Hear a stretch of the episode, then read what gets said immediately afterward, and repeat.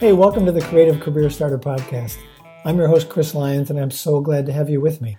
Today, I am delighted to welcome back Ryan Haigh, our resident expert on the wild world of NFTs, also to welcome Martin Bekerman, a creative from Buenos Aires, who, among other things, was the brand design lead at Netflix, and whose fabulous art can be found at Savage Dogs on foundation.app. Fellows, thanks so much for joining me today. Thanks for having us. As Ryan and I discussed on our previous podcast, I would love for you two brilliant creatives to help my young listeners, and full disclosure, me as well, gain a better understanding of the mechanics and the nuances of successfully entering the NFT marketplace. Does that make sense? Yeah, it does. There's a lot to unpack there, but hopefully we can do it together. There is. So maybe you can each spend a moment talking about why you both entered this NFT space. Well, they already heard from me in the last one. I'm even shocked Chris invited me back for a second one. So I'll let you go first, Martin. Yeah, sure. So I think for me, I was interested in crypto for a while.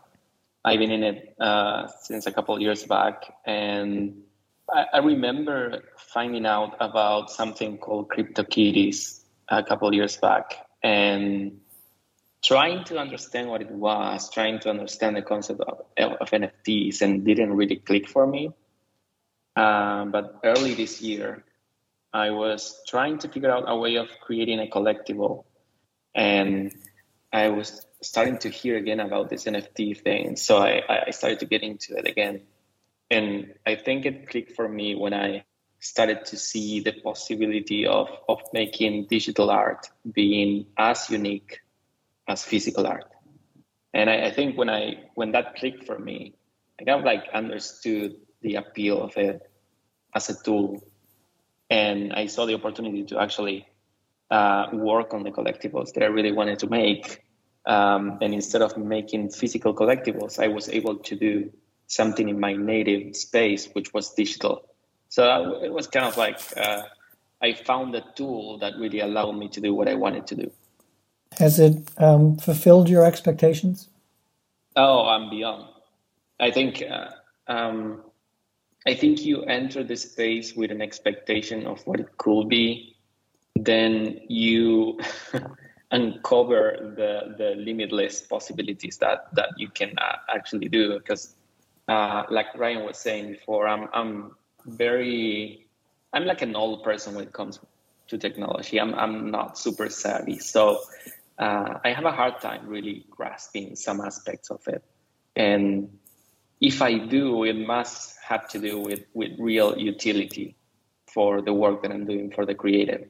And I think this is what NFTs are to me. They are a fantastic tool, but they come with a lot of stuff attached to it, which you might not expect, like the community aspect. Like you enter through the tool door, but then you find a community that it's super supportive, understanding, open, collaborative. So you kind of start to open doors when you enter this space, and you start to find out things that go beyond your earlier expectations. Ryan, talk for a second about what prompted you to get into this space. Yeah. So, I mean, I've grown up as a collector. I think, from a very early age, every Sunday I would get a comic book with my dad and, had trading card games. And I guess that was just an inherent part of my DNA. Like that's what I was raised on. So when I started seeing some of those aspects being carried over into this digital space, it really attracted me. And I knew that there was something more here as a collector for the marketplace itself. But then when you started to get in a little bit deeper to what Martin was saying there was this characteristic of access.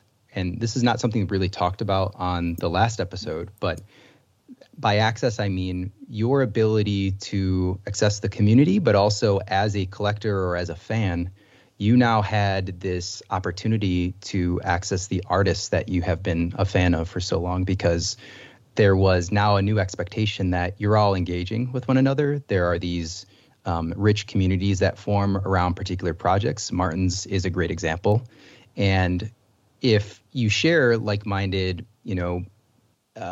likes, dislikes, etc., stylistic approaches, these are things that we bond over. And so that's basically how Martin and I met each other, was on the internet. And I generally don't even refer to Martin by his real name. I refer to him by his internet pseudonym, and that's the world that we live in currently. So that was a hook, a deep hook that kept me engaging, because finally, after all these years of just being such a fan of like creativity and concept and execution, now we have all these like-minded individuals talking to one another. So that was the thing that kept me around and then kept me engaging with the creatives. To your point, Martin, when I first looked into the world of NFT and these marketplaces, it was so daunting. I'm not engaged in this level of technology on a daily basis, and I was overwhelmed by what I saw. Yeah, it can be, definitely. And especially now, I think that the rate of innovation and speed of the space, it's a little bit heavy on you. I think, like, even for me, this past year, working on the space, and I think Ryan might have experienced this as well, even being informed and trying to stay on top of things, you feel left behind. It goes so fast because it's completely open, and there's a lot of open source going on, and there's a lot of projects, and there's money involved. So there's a lot of more interest that you will usually find in the technology space. So it goes so fast that even being inside feels like you're being left behind. So I can imagine, like, trying to jump in from the outside into the space can be a little bit overwhelming. I think trying to understand the basics, it's pretty much, for me, the way to approach something like this, because you will never be able to be on top of everything. But if you understand the basics, you can kind of like grasp when someone talks to you about any project, you can understand how it works and what it's coming from, even if you don't get it to the last detail. So if you two could be so patient as to explain to my young listeners, what are the critical things to embrace if you want to start down this road, if you want to get on an NFT journey? It's a great question. It's a great prompt. Well, I look at someone like Martin, because I haven't minted too much work myself. Like, I've been a collector and I have my own thoughts. But when I look at Martin's ability to navigate the space, but also be a brand leader and taking all of his skill sets from Netflix and beyond and applying them within that space, there's a great case study there for students and interested parties to say, oh, there's a real way to build this out. There's a formula. There's also a lot of discovery too. So I would almost, not to put all the burden on you, Martin, but I would almost lean on you to hear what you had to say, and then I could build on top of it. Yeah, even though you are a collector, I think you always have a very clear understanding of the space, and I don't know how much I can provide, but I think I can provide a sense from what my experience was like, and maybe that helps someone. I'm coming from Netflix, and I'm coming from a space that it's very well defined when it comes to brand and marketing, right? There's specific practices we do, ways we approach the work, way we measure success, that it's very clear, and it's pretty much standardized across the industry, with the caveat that Netflix is a very unique company and has its own quirks. But the NFT space is so different that when I started working in it, I felt like I needed to do kind of like maybe the opposite of what I was doing at Netflix, which was being more of myself and less company-like, and really create a connection between the brand and the artist, and trying to navigate the space between those. But this is very related to my specific approach, because you have a lot of people that enters the NFT space with the idea of being themselves, being the artists that want to promote their work. So that's a different approach. My approach was, I want to create a brand that it's being built from the NFT space forward. And I want to do that super attached to my name as an artist, but I don't want to be just an artist doing random work. I want to be this brand, and I want me and my brand to become inseparable, which is kind of like a weird in between world of the classical marketing space and this new super ultra personalized space we're living in. So I'm kind of like trying to merge the two things that I enjoy and that I think that there's some value in that collision of worlds. I don't know if that makes any sense. It makes a lot of sense to me. Yeah. I heard a few things that you said as well that stood out. So authenticity is really big. Not trying to be someone that you're not, speaking honestly about your work, but also, not having canned responses. I think this is a space that really rewards individuals that are unique and aren't afraid to speak their opinions. I agree. And there's some things that really caught me by surprise. I think one of them was that when entering the space, you try to approach it like the things you already know. And it's counterintuitive, but for example, people in this space want to see original things. They don't want to see you bring an IP from Disney and create derivatives from that. The people in the NFT space is really hungry for originality, for new IP, for new things. They don't want to see this old world being reproduced on chain. They want the new. And I think that's a kind of like a counterintuitive thing, because I entered the space and I was like, this is going to be weird because they want to create a brand, but people will only be interested in things they already know. And it was completely the opposite. They just want you to be you and to create something unique that they can engage with. And they want to help you build the brand. They don't want to see it and watch it from the outside. They want to be active participants. So when you enter a space like this, you need to enter with a mentality of building something with other people, not building something just by yourself and having the other people watch from the outside. So I think that's a big difference with the world we're used to see and this new world. Yeah, because when you think about it from a collector's standpoint, so I'm a collector of Martin's and his work. I see an opportunity there as a collector. There is value in me helping Martin build out the community further or providing additional value, because there is also a value, a monetary value associated with the pieces that I hold. So by providing him value, feedback, and helping build that community, I am in some ways selfishly, trying to advance the value of what I'm holding. So there is a mutual benefit there as well. It is okay to say, like, yes, there is a monetary value here, and we're all aware of that. And, I think that that's that maybe an elephant in the room in some conversations, but in this one, it's accepted. Yeah, it's very accepted. And I think it needs to be clear that money plays an integral role in right now in the NFT space. It's going to evolve, and it's going to be so much more than what it is today. But I think right now we have this mix of economics and art that it's really empowering, and it's giving artists the possibility to do the work they want and to live from it and to become wealthy from it. And it's giving other people the chance to be investors in that specific artist's career, which wasn't possible before. And I think it's pretty exciting. You can buy a piece of art from someone you like.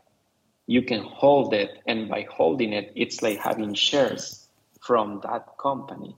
And as that artist evolves and grows and becomes more successful, your piece of that artist evolves as well, and it becomes more valuable. So I think you're helping the artist by buying the asset, and at the same time, you're creating value for yourself by being part of that company. So I think there's a win-win scenario.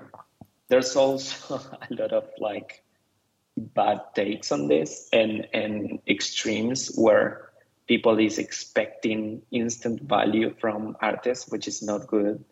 It's creating anxiety and it's creating a lot of problems.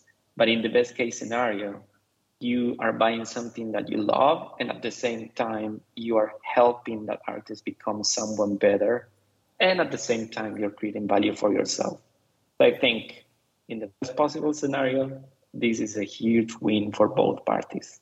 I'm intrigued by this notion that you mentioned, Martin, of work within the context of a community. And as an outsider, really new to this, you know, I've got my presence on OpenSea and on foundation.app, and I have no community. I've looked at some work that people that I admire, and I've started to follow, but it seems like a daunting proposition to engage in a community. Tell me how you went about this.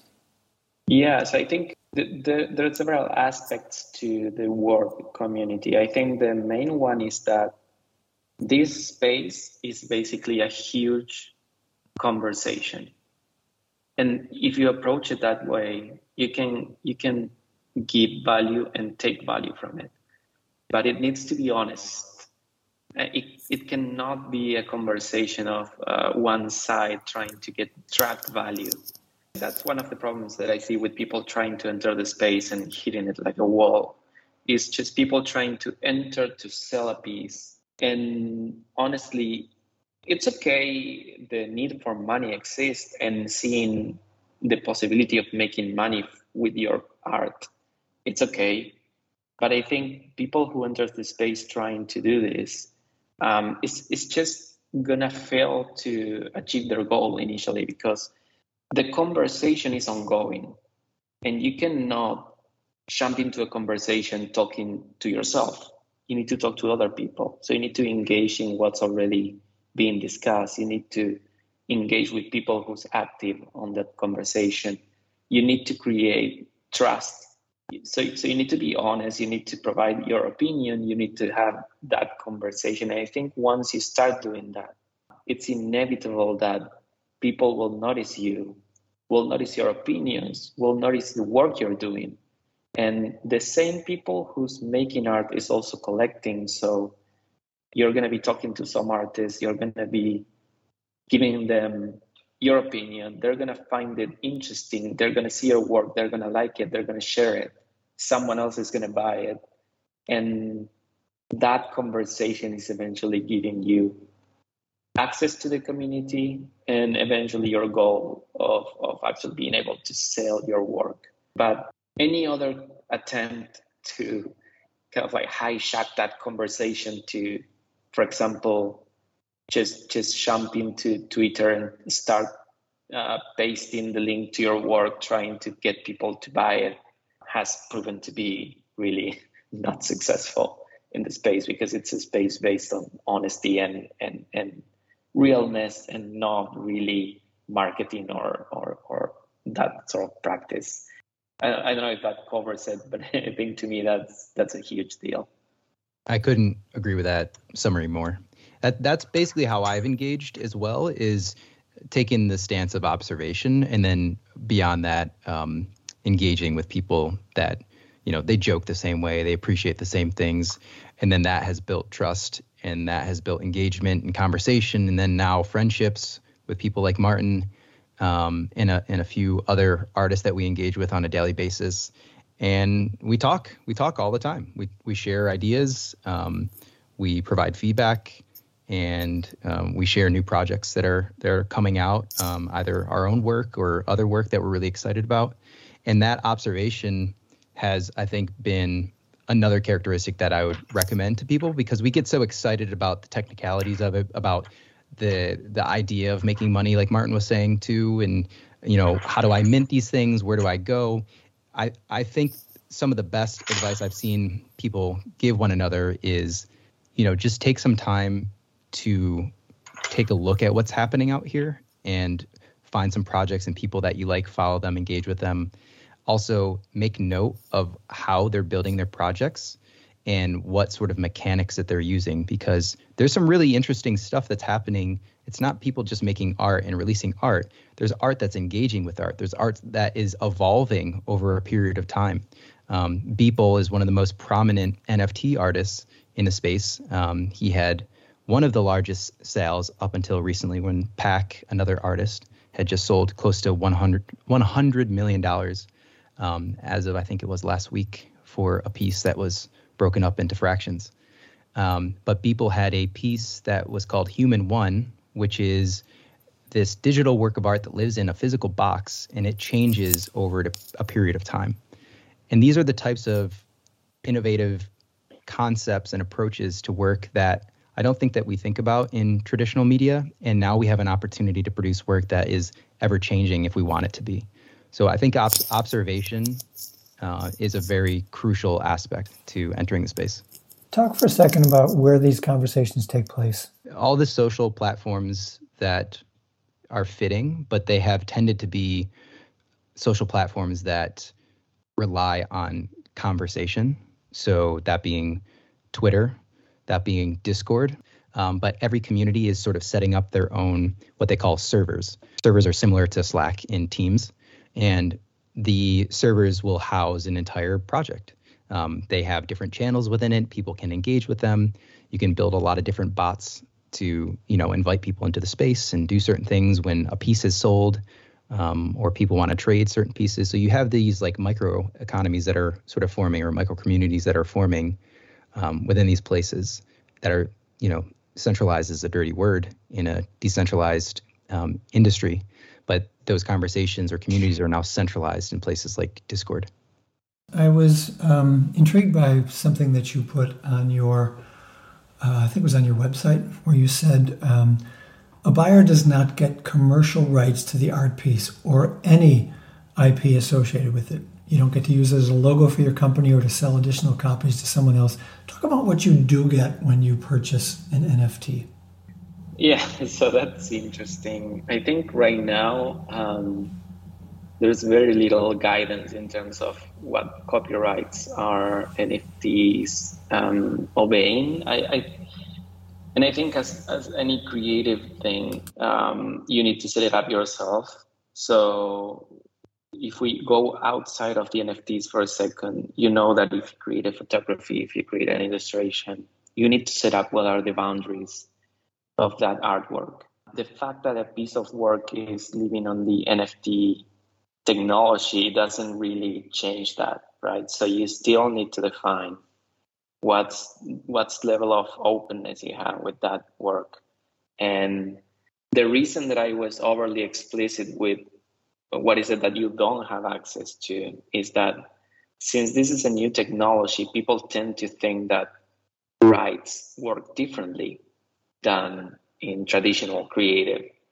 And that creates some confusion that by buying the NFT, you're actually buying the entire IP to do whatever you want with it. And an example that I've been putting to people that has that sort of mentality was, you don't get the rights to put your own Starbucks coffee just because you purchased a cup of coffee, right? You don't have the rights to open a business with the Starbucks logo in it. And this is pretty much the same. You can buy a piece of art and you can have certain rights attached to that. Usually it's about display and it's about being able to resell that work. And that's pretty much the extent of it. And then any rights on top of that, it's usually a decision of the artist. There are some specific collections that have decided to give users rights over the IP of the collection. There's other collections that are giving users the rights over their specific NFT, so they can do whatever they want with that NFT they purchase, but not with the collection and not with the IP. So there's anything you can imagine, from super strict to super open, and everything in between. And you just have to make a call about what is it that worked for you. That's great. I was asked, some of my young students know that I'm having these conversations with Ryan, and they were saying, what happens with the copyright? What happens with, usage? Can someone take one of your drawings and use it as a branding device for their company? And I honestly didn't know. Yeah. I mean, technically they can, but technically they can do that with an illustration. You just upload it to Instagram, right? Right. So technically theft is possible, and NFTs don't really stop that. They don't have a way to stop that, but you have the right to set up the rules that you consider to be the ones that work for you and your work. And this is no different. It's just technology to allow you to make digital objects to be unique and scarce. Everything else is just like the work we already know. The argument would be that NFTs at least make tracking down that theft a little bit easier, or the ability to defend yourself easier. And I think that intellectual property management and lawsuits in general, just that entire industry that's continuously being sort of, that is continuously evolving. But when it comes to actually saying definitively, this work is written onto the blockchain, this was made by this person at this time, it is pretty undeniable whose work it is. Yeah, that's a great point. So will this world of marketplaces and platforms begin to shake out or begin to simplify, or is it going to get more complex? What is your take on that? Oh, man, more complex. More and more complexity. Yeah, the way that I see it is pretty much we are in 1995 internet. So there's just a couple of companies making some quirky websites, and we're about to see what 2000 internet means for NFTs, right? We're about to see the explosion of companies and products and services, and it's going to get crazy for a bit. And probably we're going to have a similar bubble in terms of inexistent value for some projects and platforms. And there's going to be huge, immense value in some others. And I think the only ones able to determine the difference between those two extremes will be the people who's interested in the space and it's paying attention. But I see it that way. We're just in the infancy of this, and we're seeing all the quirky, slow. The same way it was slow and quirky to send an email in '95. Which is also where it needs to be, right? Like, this is essentially the sandbox. We're all having fun. We're building solutions. We're finding out what works, what doesn't work, what sticks. All of this divergent thinking needs to happen before we converge on better solutions. So this is, I think, par for the course. This is exactly what needs to happen. But, just to maybe make some of it more concrete, we sort of look at Ethereum as the king of kings when it comes to the blockchains that is leveraging NFTs. It is bloated. It has a lot of issues when it comes to gas fees and pricing for transaction. And then you have other blockchains that are being leveraged right now. Tezos is regarded as a clean cryptocurrency because it doesn't use as much power to generate the work itself. So you have other platforms that are being built on top of other blockchains. There's Solana, there's Cardano, those are other blockchains, and you have NFT platforms that are built on them.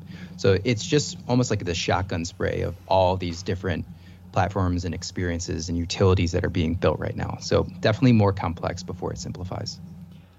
Well, I think if you layer on top of that what Martin was talking about the rejection of carpetbaggers, people just coming in to make a quick buck and escape. And I just think the complexity goes up even higher. And I think the people that I've come across who turn a side eye towards NFTs simply because they don't understand them and they're calling it a fad and something that's going to go away. It's not going to go away. It's going to mutate, but it is not going to go away. It's the internet conversation all over again. It's the exact same conversation. I can find a bunch of articles and screenshots from morning shows in the 90s, just blasting internet for being a fad and being passing fashion.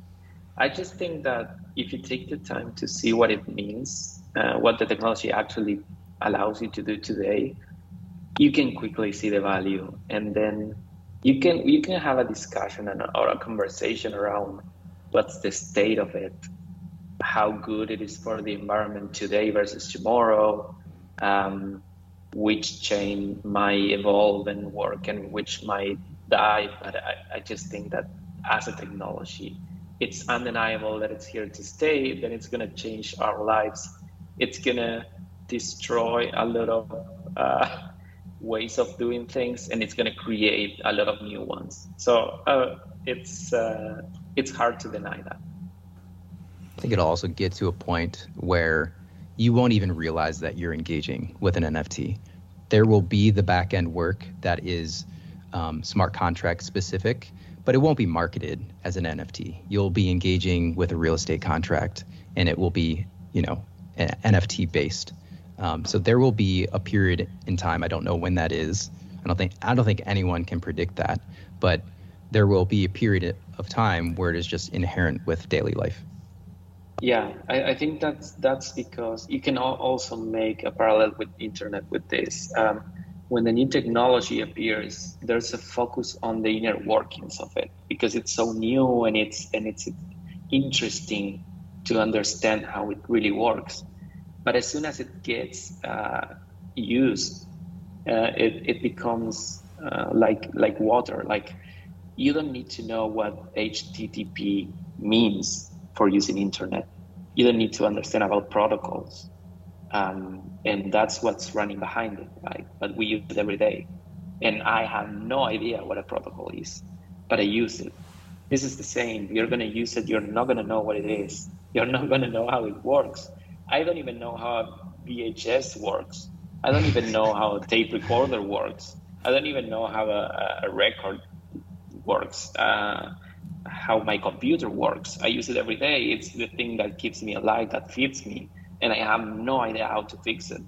So I just think that eventually we're just going to be using this stuff and not being able to just think about this. Also, you sound real smart when you use protocol in conversation, so you got to pepper that in. I usually use that word because I think it makes my IQ go up. It does. This has been a really enlightening and wonderful conversation, and I can't thank the two of you enough for coming in and helping clarify what it means to be in this market space. And I think there were some really insightful moments, especially talking about community and engagement and not just stopping in to make a quick buck, because I think that's the overarching suggestion when the only news stories you see are people selling things for $100 million. And I think to dispel and disabuse people of the notion that this is a place to come and make a quick buck is really an important distinction. Yeah, absolutely. That's underscore that point, because I completely agree with that sentiment. No, I was just going to add that even if you are going after the quick buck, because we cannot downplay the need for money that exists in the world. I think that even if you're going for that, you need to start with conversation and you'll get there. It's been enlightening, and I can't thank you both enough for joining me on the podcast today. My young listeners, I'm certain, will gain a lot of knowledge about this mysterious world of NFTs. Well, thanks for having us. This was awesome. Yeah, this was fun. Thank you so much. Thank you, Martin. Thank you, Ryan. Talk to you soon. All right. Take care, guys. Thanks again to my guests, Ryan Haigh and Martin Bekerman, for sharing their experiences and knowledge about the NFT space. You can follow Ryan at HeyHaigh, that's HeyHaigh, and Martin Bekerman at MySavageDogs on Twitter. And if you're looking to build up your creative presence and your job search skills, send me a note to chris@creativecareerstarter.com, and let's get you into the game and get your career rolling. It's time, right? Thanks again for joining me today. I'll see you next time.